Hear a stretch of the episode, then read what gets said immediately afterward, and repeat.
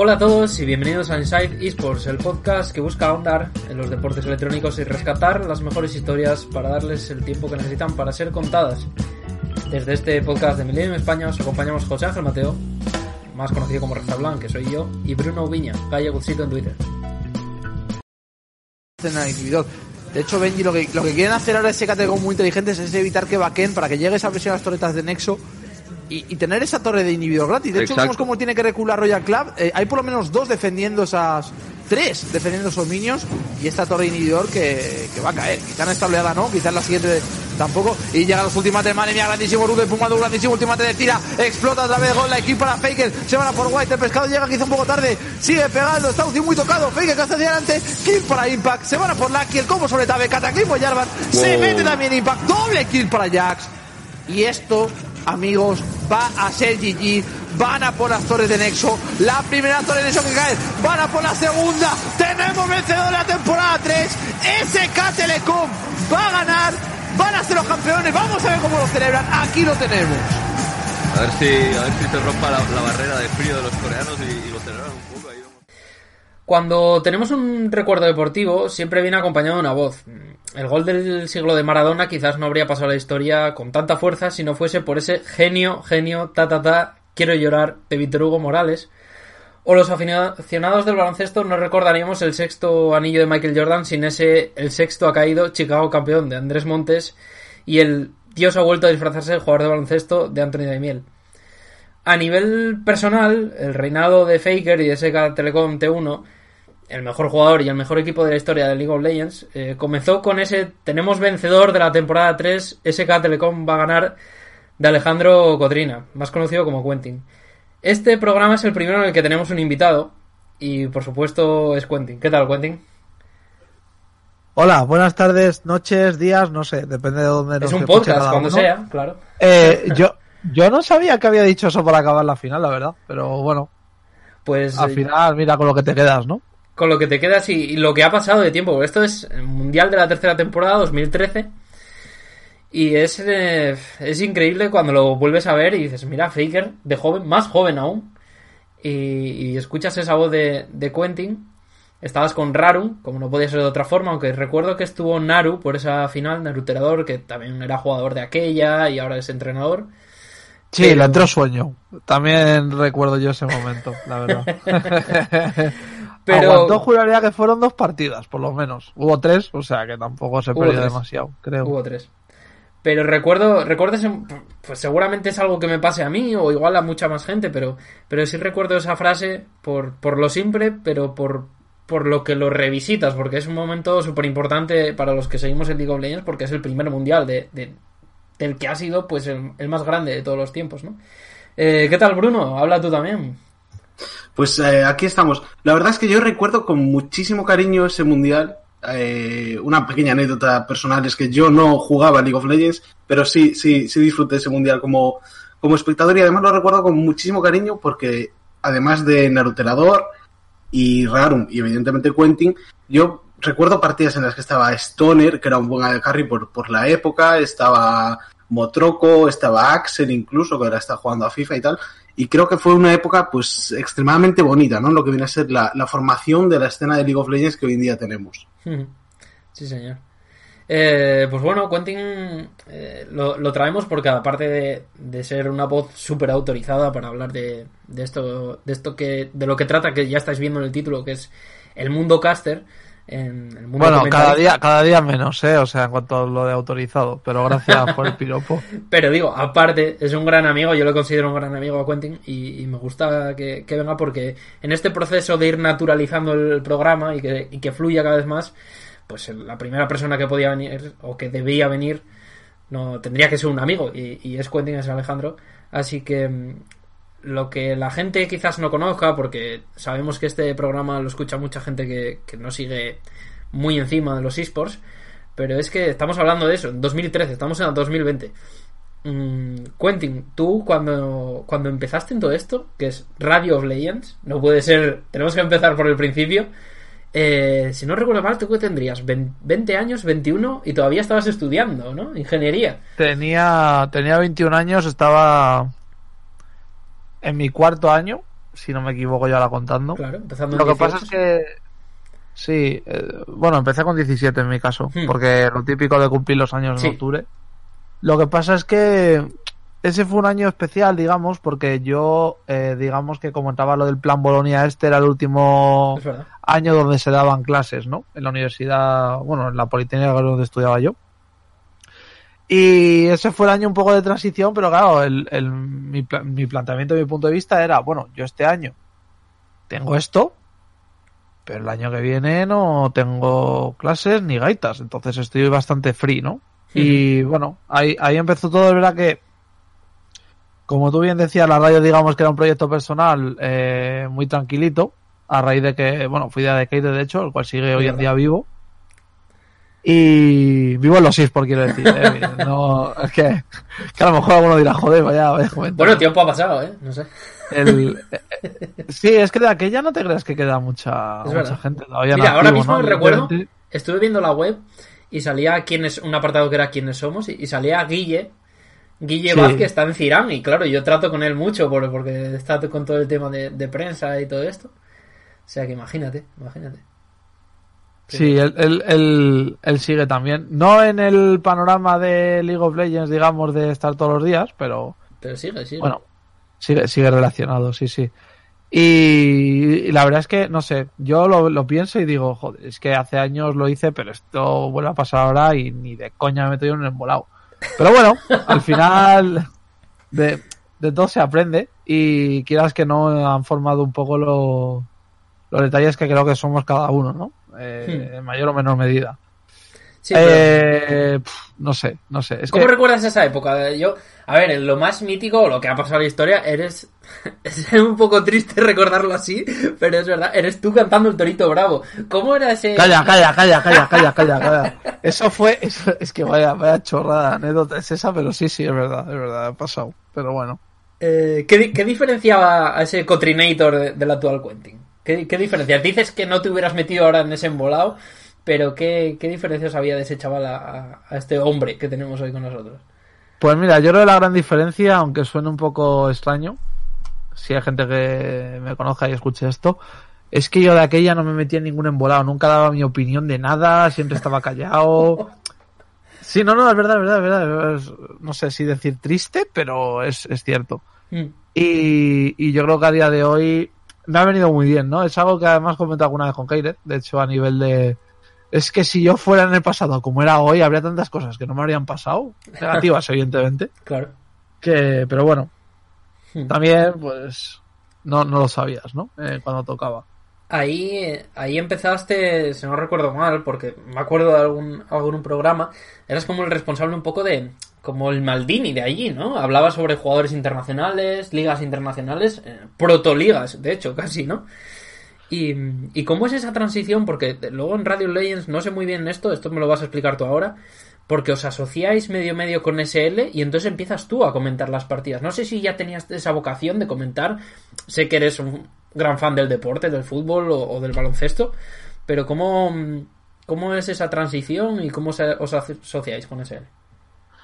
Ah, a ver, el, el, el primer punto que es el de asociarse con SL, digamos, nosotros no era tampoco asociarse con SL como tal, Sí. pero sí que llegamos a un acuerdo en el de, de aquella con Sebastián Radu, que bueno, era el director general de la empresa aquí en España, y que bueno, nos daban soporte, digamos, para que accediera más gente a escuchar el programa, ¿no? Entonces para nosotros era algo muy bueno porque, en principio, no perdíamos nada, bueno, en principio y en final, o sea, ellos no no- no nos exigieron nunca nada y no, digamos que nos daban soporte a nivel de de aparecer en la página web y dar más más distribución de distribución perdón del, del podcast o no Sí, sé cómo llamarlo la aquella.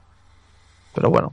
Y no sé uno de los de los puntos que nosotros teníamos bastante claro es que no debíamos depender de ninguna marca X, ¿no? Entonces, al igual que hablabas tú ahora de SL, comentamos para el VP, por ejemplo, Es verdad. o para DreamHack, en fin, tuvimos un año bastante... No, no era muy habitual porque no de aquella no existía el LCS todavía y no teníamos todos los fines de semana competición, pero bueno, sí que había eventos y, y cuando llegaba era, era muy chulo. Eh, por la parte de, de lo de empezar a comentar, yo recuerdo que yo lo pasaba muy mal. O sea, he de decir que, no sé, si hay algo que no ha cambiado demasiado es lo... Es que no sé cómo decirlo sin ser aquí hiriente y mal hablado. Vamos a decir que las condescendencias de, de la gente que, que opina, bueno, eh, eso sí que no ha cambiado, pero bueno. Eh, en cuanto a lo del Maldini, es que la, la, realidad es que a mí me hace mucha gracia y es algo que supongo que en Sportmaníacos la gente no sabrá o le dará igual. Es que ahí me frustra porque es como, yo muchas veces como que tengo que demostrar que, o por lo menos mi sensación, ¿eh? que a lo mejor estoy equivocado porque no dejas de tener tu perspectiva propia basada en lo que escuchas, más que en lo que es. Y, y como que tengo que demostrar que sé del juego, evidentemente hoy mucho menos que de aquella, pero yo a los de la radio les ponía nerviosos porque decía, mira, este tío es ucraniano, no sé qué, viene de aquí, juega hoy estos personajes. Y, y de hecho, cuando tú comentabas el, el tema del quiénes somos, que yo creo que se editó luego, pero no estoy seguro. Si es la misma versión, me imagino que no. Porque yo dejé de ser de la radio, he dado un momento por Claro. bueno, unas eh, circunstancias que no vienen al cuento.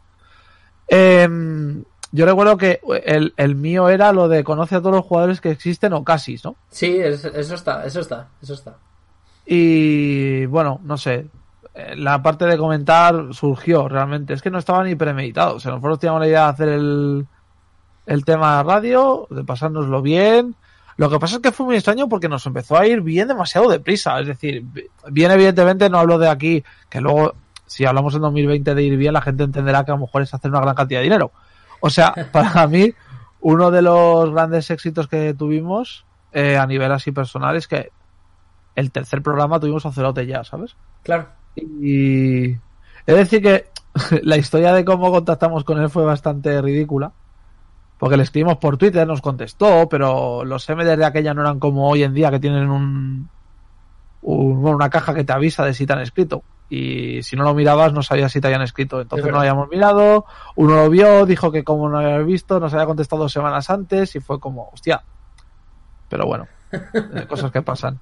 Y, y es eso, no sé. Eh, a ver, yo creo que en parte está guay haber venido de ahí, lógicamente, porque quieras que no te forjas un camino. Sí. Pero hay algo que, salvo casos muy concretos, eh, bueno, este podcast puede ser un mismo ejemplo, o lo que puede ser Sportmaníacos o El Chiringo, eh, es que no existen prácticamente proyectos en los eSports a nivel de, de, de pasárselo bien, ¿sabes? Todo el mundo busca ya directamente algún objetivo o rédito a corto plazo Hmm. y me parece bastante, bueno, bastante triste y bastante, entre comillas, patético, ¿no? Me recuerda, mira, esto que dices me recuerda un poco a. Lo comentábamos además Bruno y yo estos últimos días con el.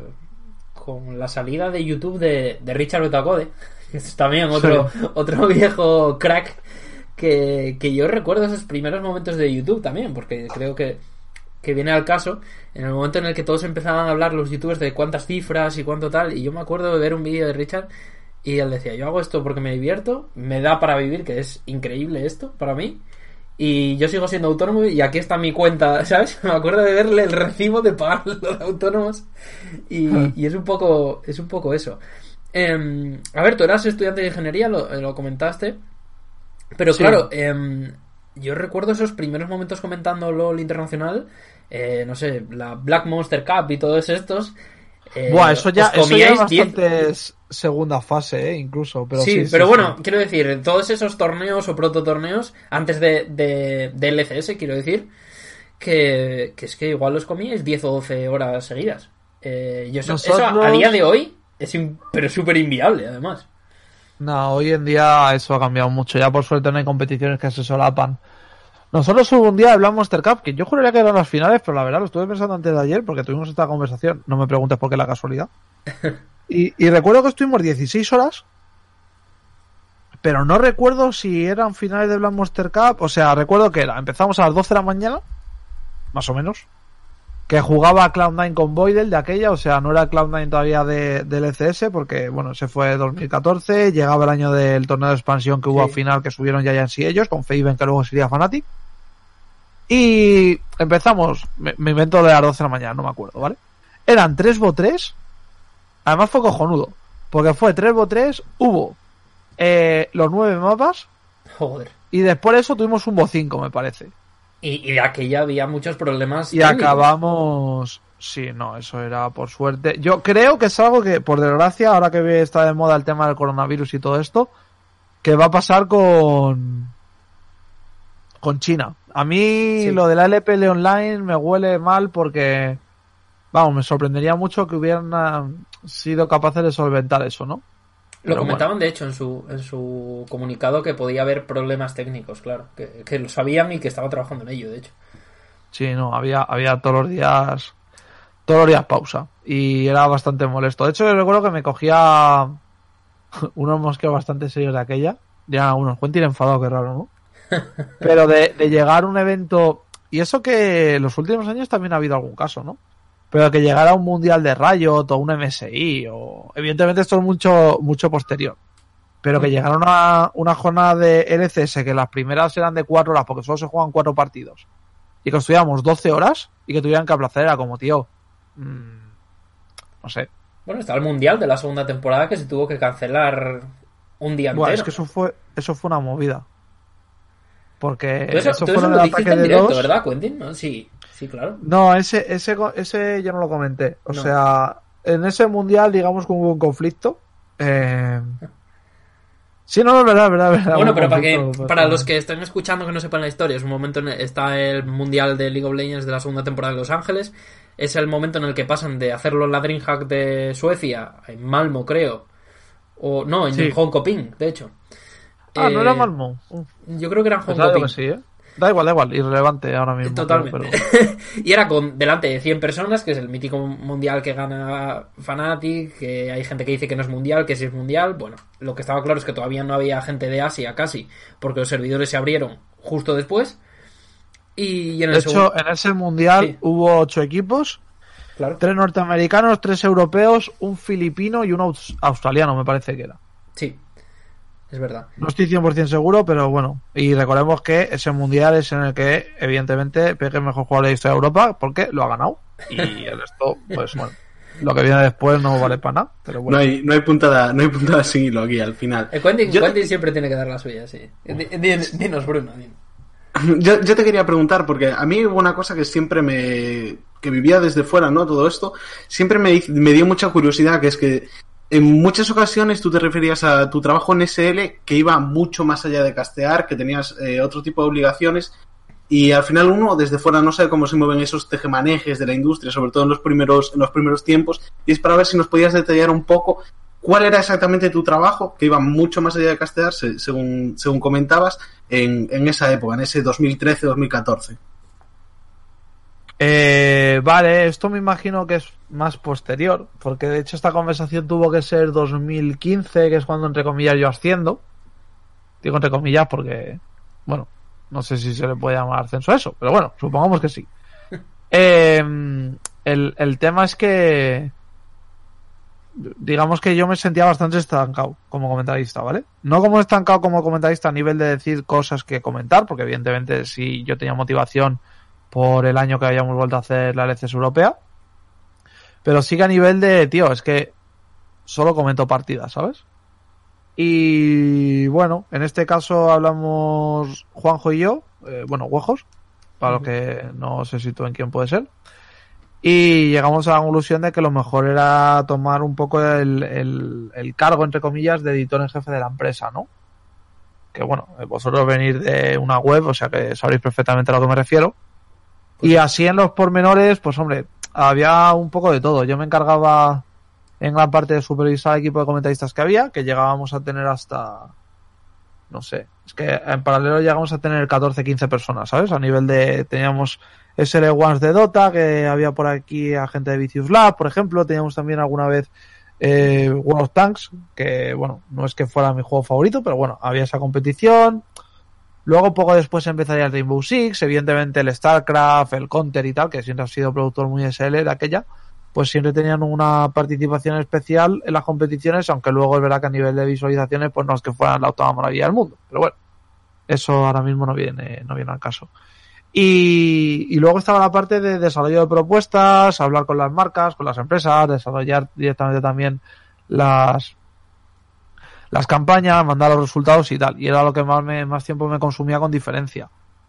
Hmm. Eh, digamos que comentar pasó a ser en ese punto la parte donde yo me lo pasaba bien trabajando. Porque era la parte de for fun y el resto era la parte, no sé si decir administrativa, pero bueno, creo que es la mejor expresión. Vale, entonces. era un rollo que lo flipas, pero bueno. Yo, yo veo dos cosas. En primer lugar, que Quentin es un, es un todoterreno. Y en segundo lugar, hay una cosa, esto lo iba a comentar a, posteriori, pero que de tus palabras que, me hace, que me hace pensar un poco, que es que los, los casters como que no, no se le da la importancia o no, o quizás no os dais vosotros mismos la importancia que, que realmente tienen, ¿no? Porque desde un punto de vista quizás desde fuera o ajeno, o ajeno a la industria, es como la, la, posición definitiva en la que, en la que tiene que estar un, un verdadero comunicador de, de esports, que es el, el, último punto entre la competición y los espectadores. Sin embargo, no, no se le da esa importancia, o no os dais vosotros mismos esa importancia. No sé qué piensas un poco de, todo este tema. Uh, a ver, es que no sé, es un tema complicado donde tampoco quiero dar demasiados detalles, pero yo creo que el, el, problema es que la gente se piensa, y es algo que yo creo que está bastante estigmatizado porque, bueno, supongo hay mucho ignorante en el sector y mucho espectador que no tiene ni idea de lo que habla. Y es que nosotros solo valemos para comentar las partidas y no hacemos nada más, ¿no? Y bueno, a, a nivel de importancia es que no sé si tampoco debería yo catalogarlo como tanto pero sí tengo bastante claro que a nivel de figuras o catalizador o llámalo como quieras, los casters en el League of Legends ha sido la parte más importante de la comunidad durante muchos años. Quitando casos puntuales como puede ser Jackie o sí. Eh, bueno, o Necro o Revenant en su, en su proceso, Catacroker, ¿no? Yo creo que los más veteranos de LoL en España, a lo mejor me dejo alguno, perdonad. Pero, pero más allá de eso es que las figuras nunca habían sido los jugadores, ¿no? Y creo que es algo que a mí hace, me resulta bastante gracioso porque si tú lo ves a nivel de cómo funciona el sector, dices, hombre, los jugadores tendrían que ser la parte más importante del negocio, pero en el caso de los esports no, no es así en España, insisto, ¿eh? Evidentemente, si hablamos de, Europa, Norteamérica, Corea, China, lo que sea, evidentemente los jugadores son referencia número uno. Y, y luego lo, lo, ves y dices, tío, pero es que aunque esto sea así, es que ni siquiera a las empresas donde trabaja le dan el reconocimiento a las figuras que merecen, ¿no? Por lo menos esa es mi, mi opinión. Uh, quizá en parte sea culpa nuestra, no lo sé. Eh, tú es que ten en cuenta que nosotros la parte de externalizar cómo funciona esto y, y, saber un poco el lugar que ocupas en el mundo es, muy complicado porque nunca tienes la visión global desde fuera, sino que tienes la perspectiva interna eh, del día a día, donde todo el mundo se plantea qué cojones hago aquí, dónde voy y no está haciendo gilipollas, ¿no?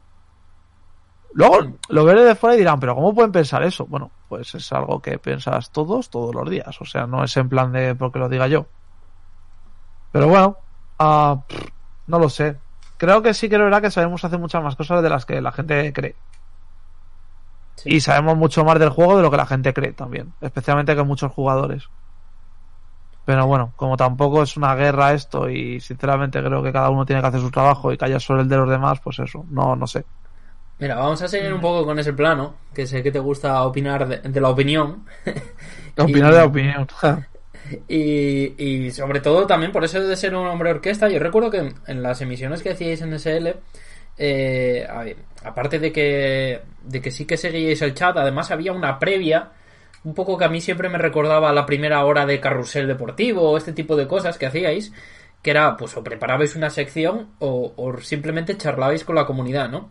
Em, desde entonces yo creo que en ese momento el chat, dentro de que era mucha gente y, todo eso, era, era bastante saludable. ¿Qué ha pasado ahora en, en este sentido para que se haya radicalizado tanto el chat en las emisiones? Porque de aquella sí que lo teníais como un interlocutor válido, charlabais con ellos, lo estabais viendo incluso delante dentro de las emisiones a la vez, y ahora mm, un comentarista de, de cualquier emisión, pues de esports, no digo a nivel español siquiera, en cualquiera, eh, solo le llegan las cosas por Twitter, pero nunca va a estar, a no ser que él quiera, mirando lo que opina la gente en Twitch. No, de hecho ni aunque quieras. eh, es algo que, digamos que ahora mismo está vetado, ¿no? Y, yo creo que es una buena decisión.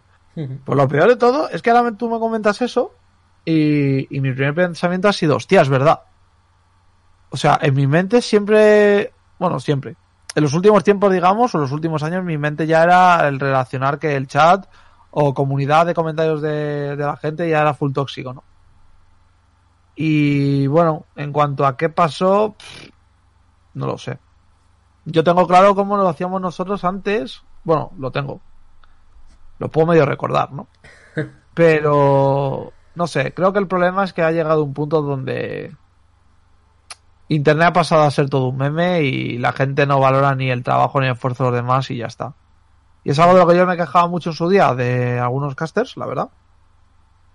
Pero bueno, también es, o podemos ver que yo he madurado mal o no sé si decir lento o distinto, ¿no? Pero bueno.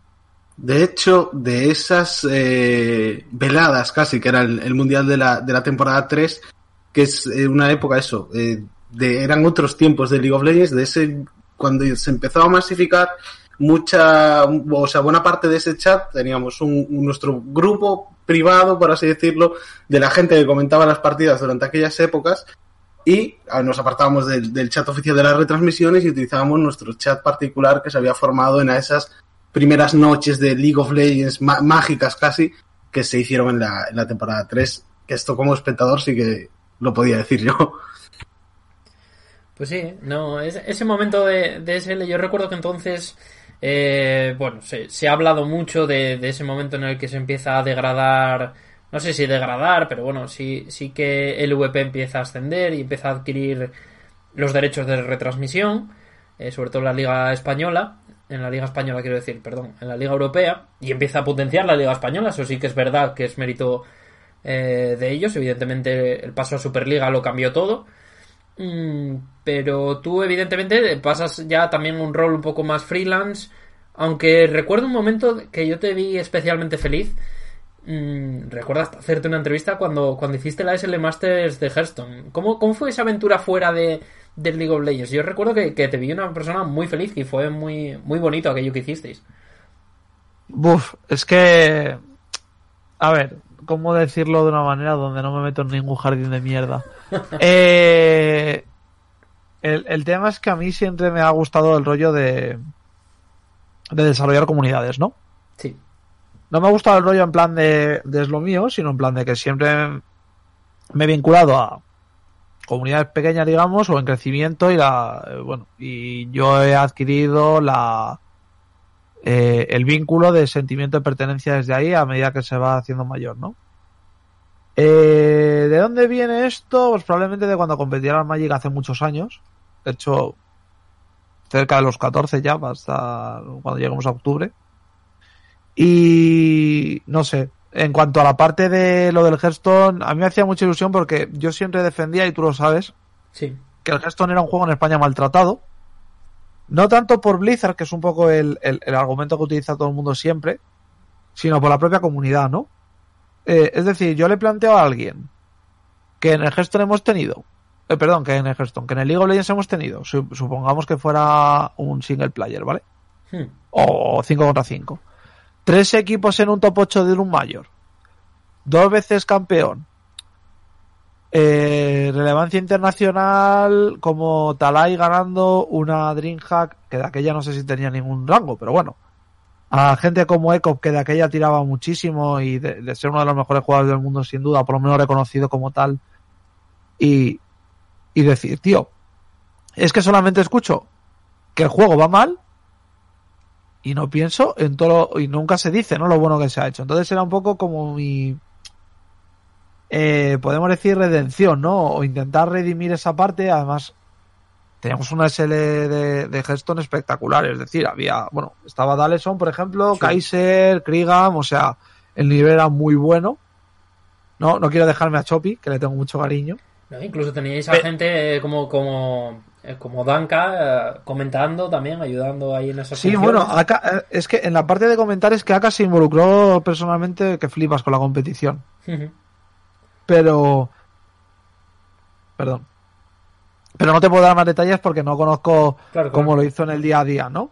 Pero sí que sé que, que, estaba muy, muy, muy encima, muy metido porque a él le importaba que eso saliera bien y se lo tomó incluso como un reto personal. Eh, no sé, a mí me da rabia porque luego lo pienso y es que todo lo que pedimos en otros juegos a nivel de tener, pues por ejemplo en el Counter, ¿no? Ahora mismo que yo lo está tenemos a Raiders y a Heretics estos días clasificándose o intentando clasificarse para el minor. En el caso de Heretics ahora mismo si lo han conseguido, Raiders no lo sé. Hmm. Pero es que en el Hearthstone como que lo hayamos hecho y todo eso no valió de nada, ¿sabes? Hmm. Y a, nivel personal, Quentin, eh, ¿es, ¿es ese tu momento más feliz, el momento más liberado en el que haces ese torneo con la comunidad? Eh, lo hacéis en presencial, de hecho, si no recuerdo mal, el que lo haces tú puede ser en, el, Movistar Sport Center. Sí. No, no, no, no. Ese, ese momento para mí, de hecho, o sea, a ver. Es que va a sonar un poco raro lo voy a decir. Feliz a nivel personal no lo era. Para nada. O sea, yo acabé de esa época, no por el Hearthstone en concreto, sino de una época donde yo no podía parar de curar. Claro. Y no, no por gusto. Y yo recuerdo que cuando llegó la segunda temporada, eh, yo digamos que ya hice Mental Boom. Y llegaba cansado a todos los sitios, o sea, no... Pero bueno. Eh, no, no es mi momento más feliz. Si me tengo que quedar con algún momento feliz... ¿Cuál podría ser mi momento más feliz? No lo sé. Es que casi te diría que es cuando Ulises ve la pancarta en Vistalere del ponte los pantalones y la gente empieza a rabiar. Pero. Es que es muy Quentin. pero tampoco, no sé. O sea, para mí, bueno, quizá. Ahora mismo, espera, espera, sí, sí, sí que te viene, te viene, te viene. Sí, sí, sí, sí. El, el, el, vernos a todos en Corea para mí significó mucho, la verdad. O sea. Estamos hablando ya muy en el futuro, cuando ya en el VP. Sí, pero para mí eso es un hito histórico que por desgracia nunca se le va a dar el valor, por parte de la propia empresa incluso, el valor que merece, ¿vale? Hmm. Yo no digo que fuera maravilloso ni que se hiciera un gran trabajo, pero sí que el hecho de... Eh, no sé, yo lo vi como un éxito de la comunidad española. Primero porque, tanto que hablamos de los medios y, bueno, gente como a Fernando, a Cardenete en este caso, ¿no? habla mucha gente de los referentes, rollo Richard Lewis y Thorin y tal.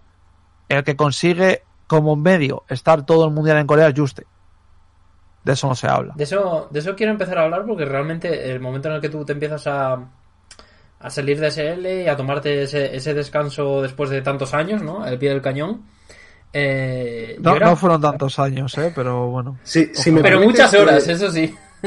Sí, no, eso fue, fue una paz mental que lo flipas yo creo que hay, hay un tema que, probablemente lo, lo, has respondido mil veces, Quentin, que es cómo sienta eh, ese momento en el que Riot decide que se acabó la, la SL, o sea, la LCS europea, que pasa a ser propiedad exclusiva de, del VP, ¿no? Porque había pasado antes cuando se la, cuando se llevó Riot con, con y Gilean, pero eso como que era muy fácil de entender, ¿no? es nuestra competición, la vamos a hacer, pero en el momento en el que ese le pierde la, oportunidad de hacer la LCS europea, ¿cómo sienta? Ya no tanto a nivel profesional como a nivel personal saber que te quedas sin la competición.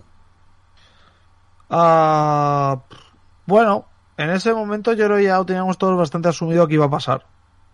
Pero también es verdad que hicimos unos últimos meses horribles. O sea, hay que ser realista y crítico con esto, ¿no? Con uno mismo. Yo lo estábamos todos en, proceso de mental boom en ese caso y a ver, yo qué sé, yo es que... No sé, a mí hay una cosa que me hace mucha gracia.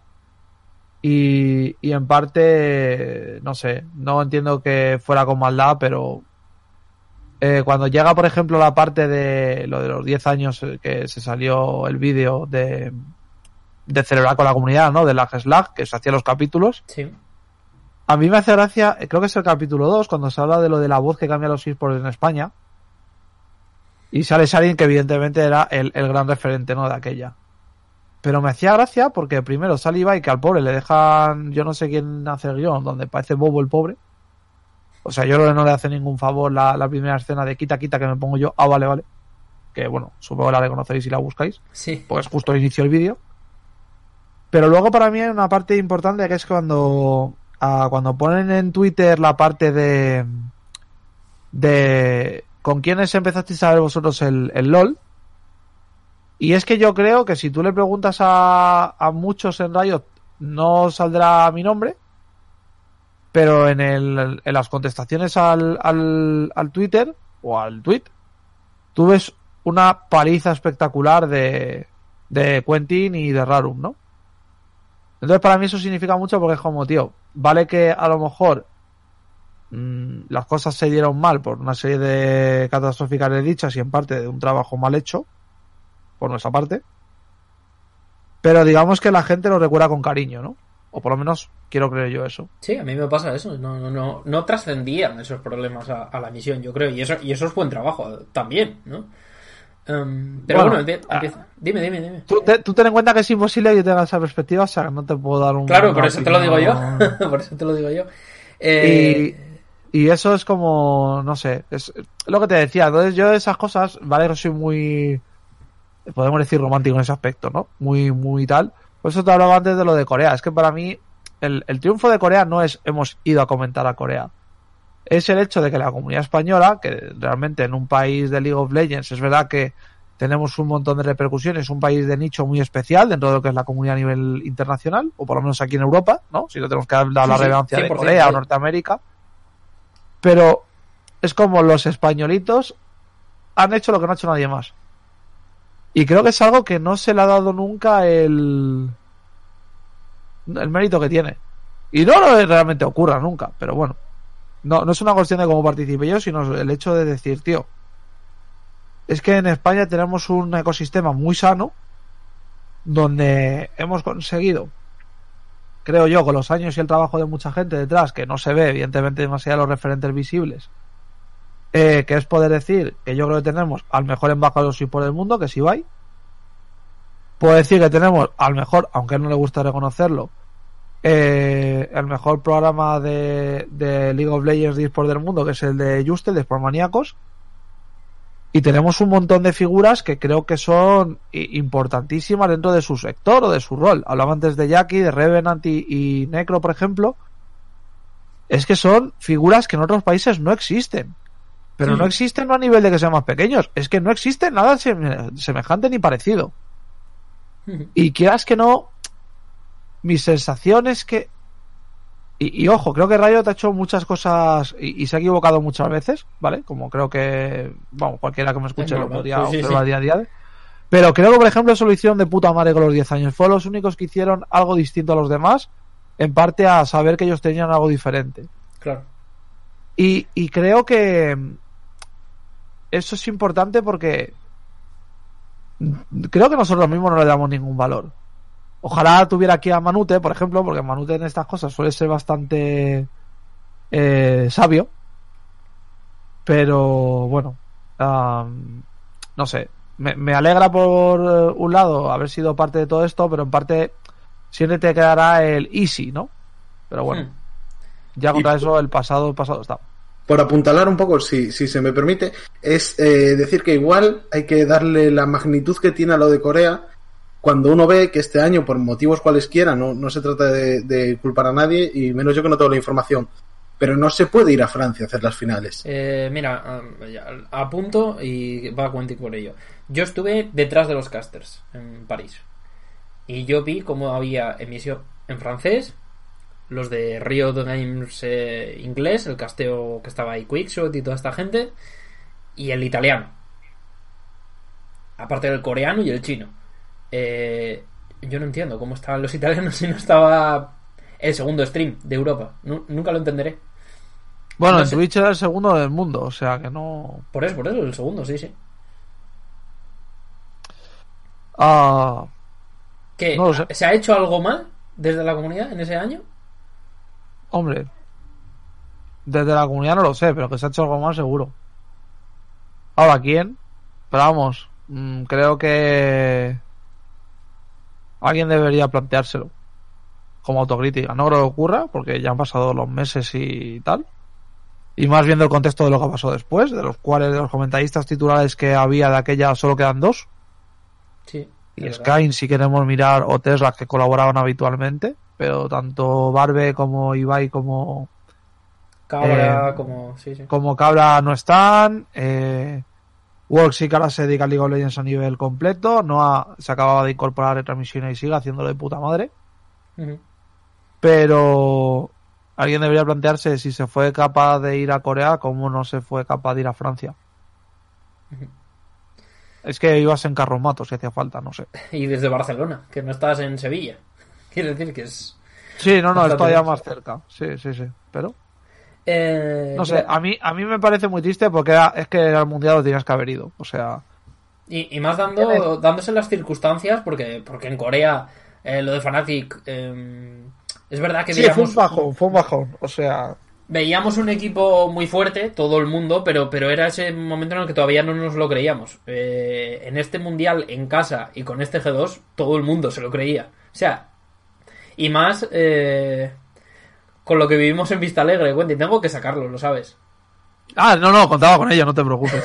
Eh, yo he de decirte que es que era el año de haber estado, porque a nivel contexto, nosotros sí que hemos tenido equipos muy fuertes, como puede ser Fanati 2013 hace semis, Fanati 2015, Origen 2015 hacen semis, eh, 2016 H2K hace semis. Incluso el Misfits eh, que estuvo en una partida ganó la SK. Misfits está, bueno, Misfits tenía que haber ganado SK Telecom 3-1. Debería haber ganado, sí, sí. Eh, y este año teníamos al equipo que era el SK Telecom 2015 o el Gaming 2015, el SK Telecom 2016, el Royal 2018. El equipo que venía de ganar todos los torneos que había habido super candidato número uno a la victoria. Semis en Vista Alegre, que ya sabías desde hace mucho tiempo atrás. Y era el sitio de haber ido porque era el cierre perfecto a, la historia. Y es que no sabes, lo peor de todas estas cosas, en mi opinión, no es que sean balas perdidas a nivel de ya pasará otra vez, es que tú no sabes si va a volver a pasar. Ya. Es que es muy jodido. Es que tú, el mundial, y, perdonad que os interrumpa y me explaye más en esto. No, dale, dale. El el de 2019 es muy especial porque es un mundial donde parece que está scripted. Es que hasta la puñetera canción, tío. Se llama Fénix. Salen los tres laners que salen en el vídeo, llegan a las semis y el cuarto equipo es el Fénix del que habla la canción como tal y ese que se hace campeón. Es que hasta en esos detalles parece que está hasta escrito por un guionista que ha ganado un, un, Oscar, ¿no? Em, dicho eso, no se ha ido, pues ya está creo que es una cagada. Pero es que a mí realmente no. O sea, yo aquí no me puedo mojar más porque evidentemente no tiene ningún peso, ninguna importancia. Claro. Pero yo creo que se tenía que haber hecho más de lo que se hizo porque se podía haber estado, ¿no? O es mi sensación. A lo mejor, seguramente, si lo escucha alguien que sepa más de antemano, Quentin te estás tirando el triple y tal. Pero si fue los italianos, tío, si hablamos de audiencias, es que no, no lo entiendes, ¿no? Sí, sí, sí, tal cual, tal cual.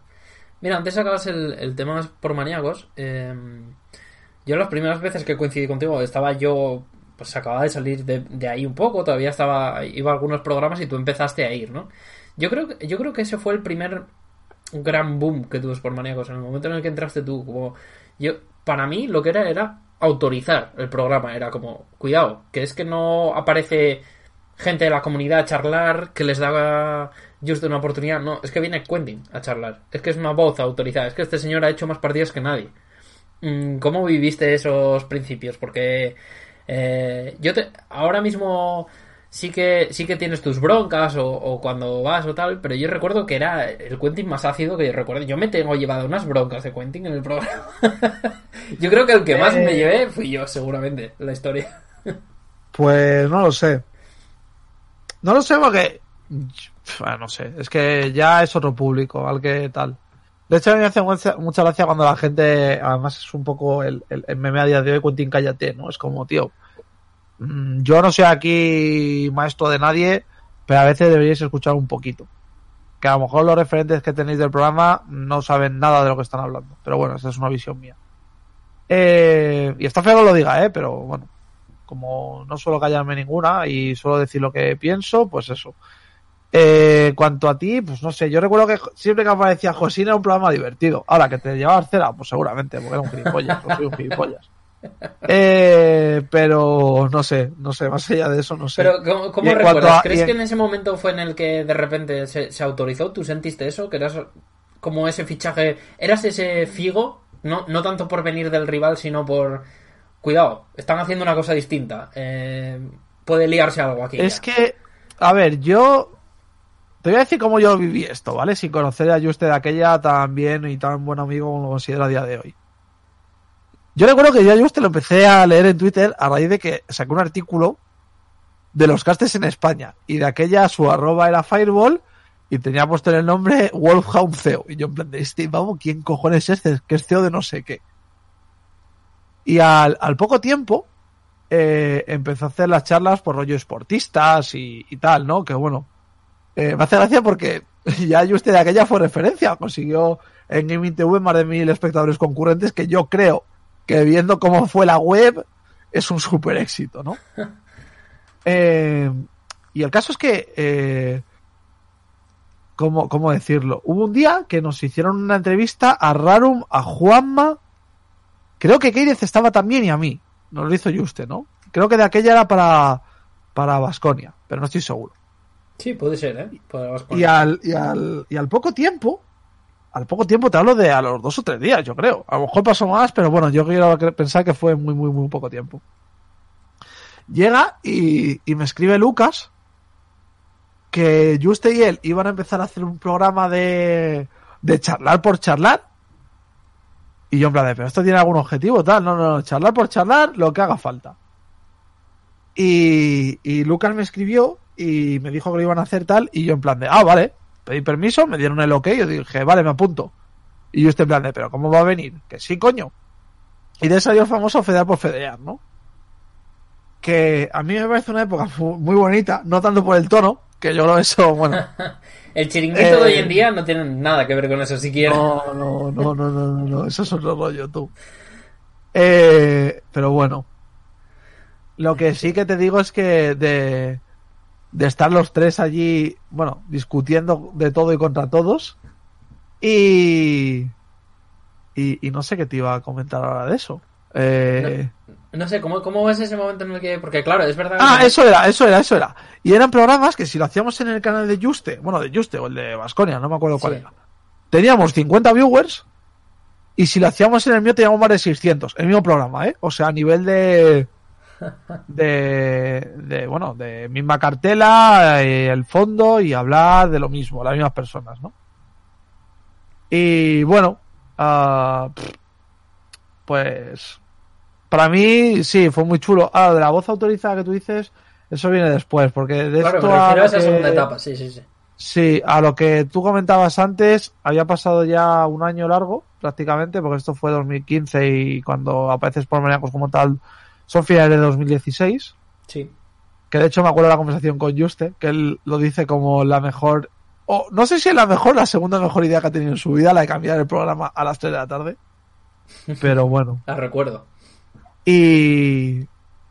Y bueno, yo creo que, que, ya era distinto. Yo creo que el programa ya tenía audiencia. Creo que en mi caso era un poco el cascarrabias que llevaba la contraria y tenía cierto peso, pero. Ah no sé, a nivel personal, digamos que ya había pasado. No sé si decir el cenit, ¿no? O por lo menos en cuanto a repercusión. Y es algo que a mí, en parte, me sigue jodiendo todos los días, pero bueno, es un hecho. sí, sí. Y no sé, no, no, no lo veo tan así, ¿eh? O sea, no lo veo a nivel de validez, lo veo a nivel de el que faltaba para dar por el puto culo con el chaval este de Murcia. Pero más allá de eso, no. O por lo menos no lo creo.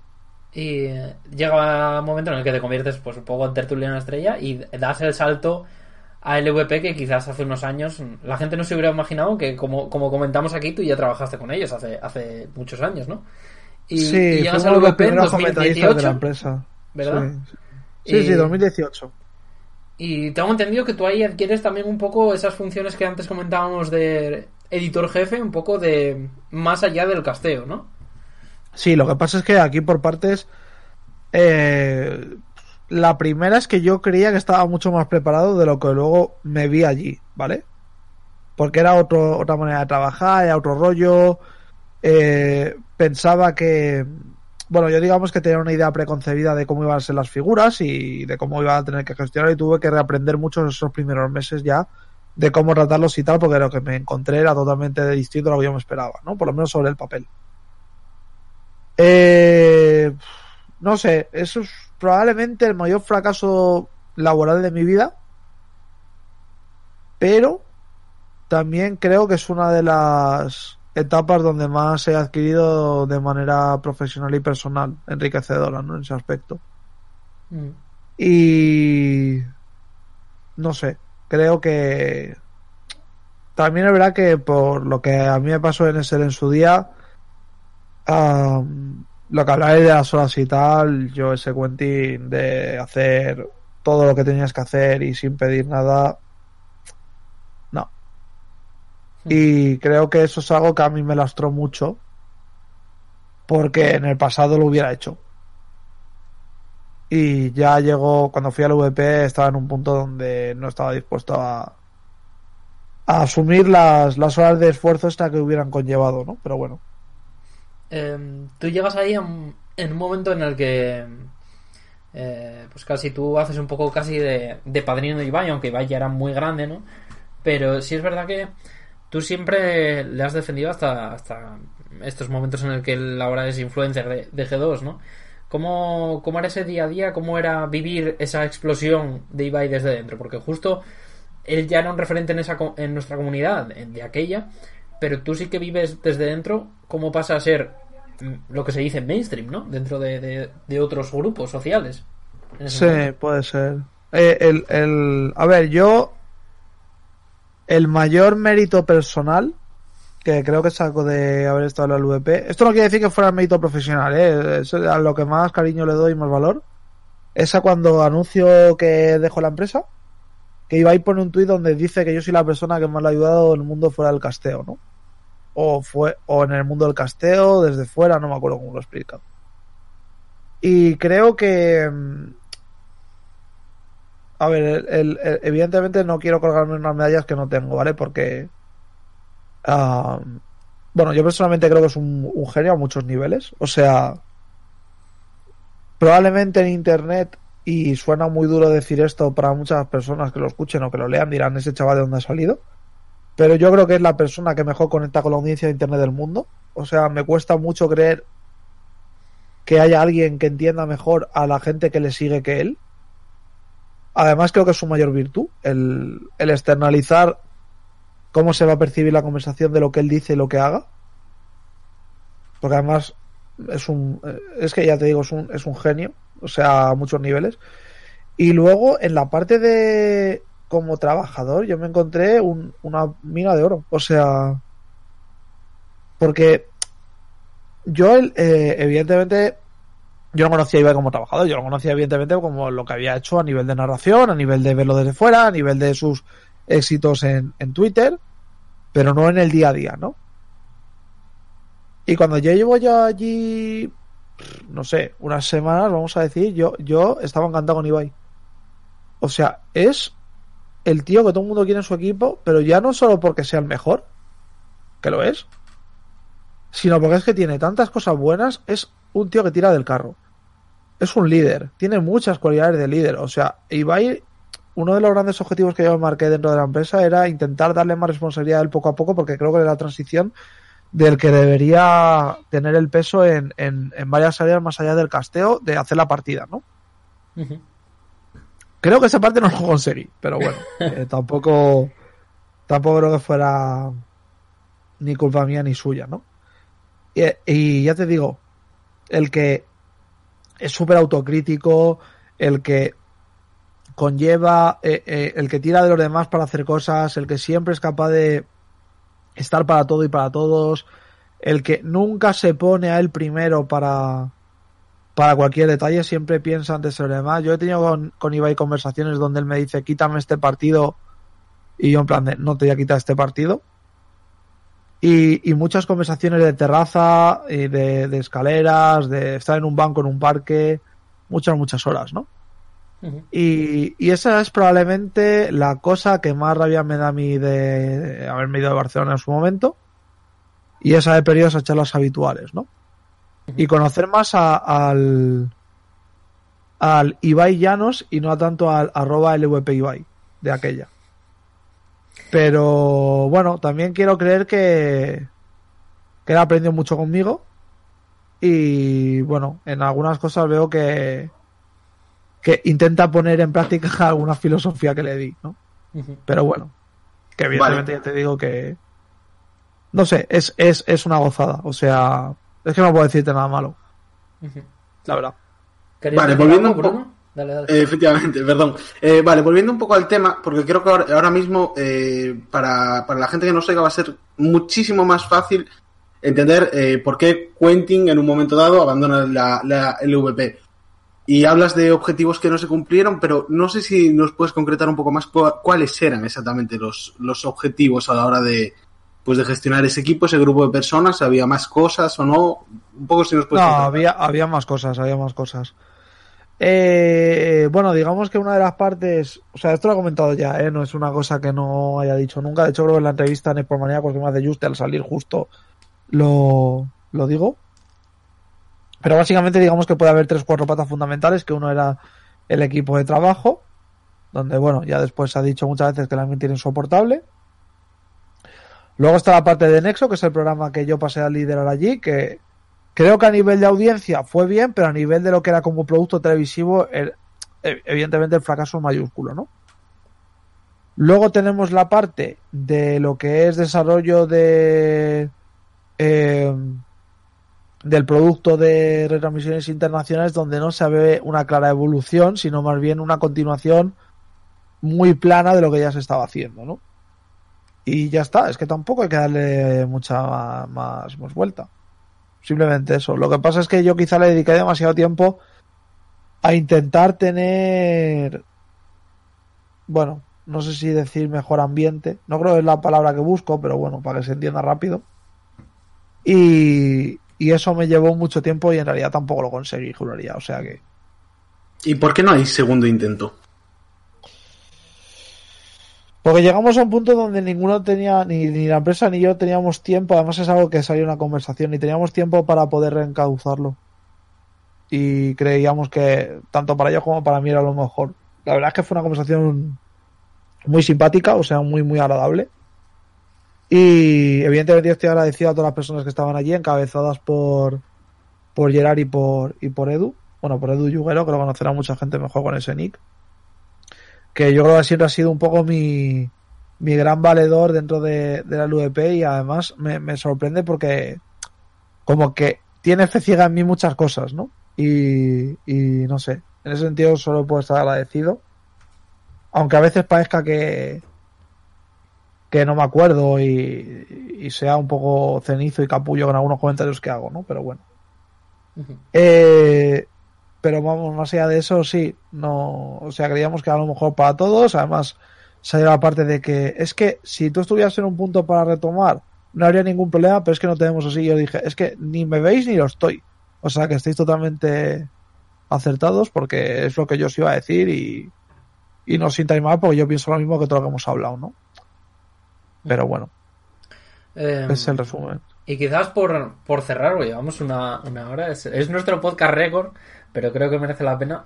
Pero sí que te quería preguntar, Wendy, em, ¿cómo ves el, futuro del casteo en, el futuro? Porque tú viviste esa primera etapa casi de, aficionado, mm, hiciste el paso profesional, tú te reconvertiste incluso, mm, viviste el tema de los shows o, programas con, con incluso le diste una nueva oportunidad a una LVP mucho más profesional, ¿no? En, en ese 2018. ¿Cuál, ¿Cuál sería no sé si tu futuro, pero también nos lo puedes decir, pero aparte, ¿cómo ves el futuro del casteo en, los esports en España e incluso a nivel mundial? A, mí este tema me tiene algo preocupado, porque, bueno, no sé si vosotros os habréis fijado, pero es que no hay base de comentaristas de transición para para aprender, ni de oficio, ni para reemplazar los que hay. Reemplazar quiero decir no de sustituir, sino a nivel de, de forma parte del equipo o de gente que va saliendo, gente que va entrando, ¿no? Hmm. No existe. O sea, creo que hemos tenido casos muy, muy, muy buenos. como pueden ser eh, evidentemente Cabra es un caso aparte y muy excepcional, ¿no? Porque no venía con ninguna entre comillas formación literal, pero desde el día uno ya en la LVP, como hablaba muy profesional, dio un do de pecho espectacular. Pero por ejemplo, casos como el de Future, el que, que, se dedicaban a hacer contenido por otro lado, ¿vale? Tampoco existen creo que con Noah, Champ y Toad sí que hay una mina de oro. Parece que Mellado también lo va a hacer guay en ese sentido, aprendiendo todos los días, aunque le doy muchísima cera, pero creo que es un tío que le echa muchos huevos a la vida y, sobre todo que no tiene miedo a, a, hacer el bobo, ¿no? Por, por el bien del espectáculo, yo creo que es algo que valoro mucho. Pero es que salvo cuatro o cinco casos, por lo menos en el LOL, yo estoy bastante... Eh, no sé,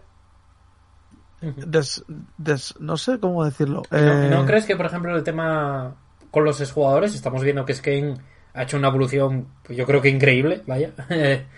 ha pasado de verdad a ser un comentarista ahora. ¿Crees que puede haber por ahí un, factor de, reemplazo? Hombre, con los jugadores puede ser. El problema es que los jugadores yo creo que parten de la base de que siempre saben mucho más de juego que los demás, pero no se dan cuenta de que transmitirlo son como putos libros cerrados. Claro. Entonces, el caso de Skyne está muy bien. Yo creo que el caso de Werlip estaría de puta madre. Creo que Falco también sería un gran fichaje en ese sentido. Pero es que después de eso no se me ocurren tantos, ¿eh? O sea, Java creo que estaría, estaría muy bien. Evidentemente, Atila es un super crack en este aspecto, no me quiero olvidar de él. Antonio, yo creo que por una cuestión de como figura y comunicador, ya que, que tiene una experiencia en unas bases, también sería genial. Pero que estamos hablando de 7-8. Y no todos van a querer dedicarse a eso, muchos van a querer seguir en un equipo, en un cuerpo deportivo, muchos van a querer experimentar otras cosas, muchos van a dejar el sector, porque al fin y al cabo es una transición natural, ¿no? Y es que yo no veo que haya unas ganas de, de, mejorar, ni de, ni de aprender, ni de adquirir conocimiento. Yo lo que veo es, yo valgo esto, cosa que no vales porque no le he mostrado nada y no has traído a nadie para que te venga a ver, que la gente se olvida que aquí a la gente le pagan por verle jugar o comentar, no por lo que cada uno considera que tiene valor a la hora de hacerlo, que eso realmente es irrelevante porque no hay ninguna manera tangible de hacerlo. Pero es que me, me preocupa, o sea, yo veo, por ejemplo, el programa Mastercaster, y creo que Chicago, por ejemplo, es un tío que tiene muchísimo potencial, a nivel de que también es de, esas, de esos perfiles que hablaba antes, ¿no? De entender que el espectáculo está por, 100%, por, por encima, claro. Pero es que luego veo algunas cosas y escucho algunas cosas que no va por ellos en concreto, ¿no? Hablo del programa porque fue de los pocos, fue el único que ha habido. Pero de decir, tío, es que no, no, no, no sé, no, no entendéis cómo va esto o cómo, no sé. Creo que eh, estoy bastante. Te veo negativo, Quentin. Desesperado en este tema. Es que sí, porque la gente no es consciente de que si no hay viewers, no hay negocio y se nos calienta la boca hablando del nivel, el nivel y ganar en los esports a día de hoy, nos guste o no nos guste, no es importante. Pero uh, yo solo soy un cascarrabias, como siempre digo, cuya opinión no debería importarle a nadie, ¿no? Y, y por, por, seguir, y sobre todo por cambiar un poco el foco, eh, no, no es que seas un dinosaurio, Quentin, pero al final lleva ya siete años no, siete no, llevo unos poquitos más. Más, todavía. Yo empecé aquí en 2011 a hacer cosas y en lo que es la comunidad de LOL a competir, típicas Go for LOL, ¿vale? O sea, tampoco nos flipemos. Eh, eso ya era 2010, o sea que... Pues con el jueguito, 10 años de mi vida me he tirado. Y si me llegan a decir que me hubiera llevado donde estoy, pues digo yo que qué te has fumado, crack. Pero bueno. Pues vamos a ponerle, vamos a ponerle 10 años. Y a mí una cosa que siempre me ha interesado de los videojuegos, y creo que en este caso sí se puede retrotraer a los esports, ya que somos de Millennium, pues vamos a tirar un poco para casa. Eh, muchos periodistas de, videojuegos convencionales, eh, entre ellos Enrique de, Eurogamer, por ejemplo, se me viene a la cabeza, dicen que es muy difícil eh, hacerse mayor, hacerse viejo, echar canas, mientras estás dentro de la industria del videojuego como, como periodista tú ves a un Quentin que a lo mejor con, ¿qué voy a decir? 43, 44, 45 años, ponle, pueda seguir dentro de los esports. Como están hoy, no. Pues ya está. Eh, el problema que yo tengo con los esports es que yo ya me he hartado mucho de hacer cosas para los demás. Porque tú puedes entender, después de la conversación que hemos tenido, cualquiera que la escuche, que Razalba le ha puesto mucho cariño a decirlo, creo que no hacía falta tanto, pero bueno, se lo agradezco mucho. El decir, has hecho tanto, has estado tanto tiempo, no sé qué. Y luego la verdad, mío, mío, mío, tengo mi canal y ya está. Entonces, ¿para qué? ¿Sabes? O por lo menos en mi reflexión personal muchas noches. Por eso Cuesta- te digo que no. Cuesta un poco en España tener, pues, eh, con sus cosas buenas y sus cosas malas, un Thorin o un Richard Lewis, una persona que realmente eh, tenga su entidad personal y que realmente el mismo sea su como su propio producto. No, pero si tenemos a Juste que tiene más visibilidad que todos ellos. O sea, el tema está en que lo que yo hice, lo hice cinco años antes. Claro. O por lo menos es mi sensación. Em, bueno, Quentin, pues eh, yo creo que llevamos una buena horita. Te había prometido una hora y una hora te voy a dar. ¿Sabes? Un poco como bienvenido Mr. Marshall. Pero gracias por estar con nosotros. Eres el primer invitado. Se suele decir que el primer invitado es el padrino. Aunque no hayas venido al primer programa, pero sí que has venido al cuarto. Eh, pues nada, muchas Oye, gracias. muchas estar. gracias, ¿eh? O sea, vamos, porque me lo digas tú me hace mucha ilusión, la verdad. Pero Eh, ya lo sabes, Quentin. Quizás yo no tengo- que haya no cuatro, 400, ¿sabes? Es semanal, ¿no? Entiendo. Es semanal, es semanal. Pues eso. Ahora tienes el trabajo, tienes que hacerte el trabajo de escucharte alguno jugando al NBA 2K, que te veo yo ahí. Eh... No, si me ves no lo escucharía, creo. Bueno, no lo sé, quizá. No creo. Pónselo a los Vigos, Pero- hombre. Lo- aunque no cuente por 100 o por 150 personas, pero, pero se lo Es, es un avance, ¿no? Es un avance. Gracias, Quentin, por venir. No sé si Bruno te- se quiere despedir de ti, pero a nivel personal sabes que para mí eres un amigo. No he sacado lo de SKT, realmente. Otro día viene. No, yo, yo esperaba que lo dijeras, la imagen. A mí me, me- me hace gracia como lo cuentas, ¿eh? También te lo digo. ¿Quieres que lo cuente para cerrar? Sí, yo lo, buen- por lo menos a mi gusto sí es buen cierre. Ahora ya es tu programa, eh, ojo. Eh, pues nada, estamos en Vista Alegre, eh, que situarse, semifinales del Mundial 2019. Eh, ya habíamos vivido los cuartos, estamos viviendo la última semifinal, de hecho, Quentin, ¿no? Sí. Que era, pues, el cierre, Sí, sí, era la última serie de todo El cierre por todo lo alto. Vista Alegre. Sí, sí. era el cierre por todo lo alto porque era el SKT contra G2, el Titán, el equipo que ha ganado tres títulos, contra el G2, el equipo más preparado de la historia de Europa. Y se va al, al que a la postre fue el último mapa. Y yo me acuerdo de vivirlo contigo, porque esto no lo hemos sacado, pero lo que es el, el ser comentarista o periodista deportivo de, de bufanda, ¿no? Pero Quentin, eh, tú eres muy de SKT y por eso también te presenté. La como- gente se piensa, la gente se piensa que es postureo, ¿eh? No, no, pero es que yo lo viví y lo voy a contar y yo lo viví. Yo estaba con Quentin, los dos de pie, en el en pista, de hecho, y estábamos Estábamos charlando con Champi, de hecho, los con tres. Champi, charlando, simplemente yo te decía, oye, mira, y yo me acuerdo en el momento en el que hay el TP de, de Perks con Yasuo, y, y tú est- estaban en la teamfight, claro, 5 contra 4, y tú decías, está- estaba alargándose, y tú decías, bueno, cuidado, porque ese y yo te digo, mira el TP, Quentin, míralo, míralo en el mapa, y tú, no, no, no, no. Y, y bueno, todo, todos sabemos lo que pasó, hubo esa teamfight, ganó SKT, eh, ganó G2, y yo recuerdo ver, eh, se, lo cuento también mucho a Lara, mi pareja, porque le hace mucha gracia, ver esas puertas abiertas de, de Vista Alegre, que realmente es una plaza de toros, ¿no? Y, y ver cómo todo a oscuras, las puertas evidentemente son luz y cómo tú te fundes eh, yéndote, porque todo el mundo se estaba fundiendo en un abrazo, era una locura máxima. Y yo evidentemente además tenía que ir a primera plana a hacer fotos. Entonces yo digo, bueno, Quentin, lo siento No, mucho. sí, corríais, corríais como cabrones. Y a chaval, correr. eso sí es yo. que los chinos son muy cabrones metiendo el codo, ¿eh? Es que los medios chinos eran muy cabrones.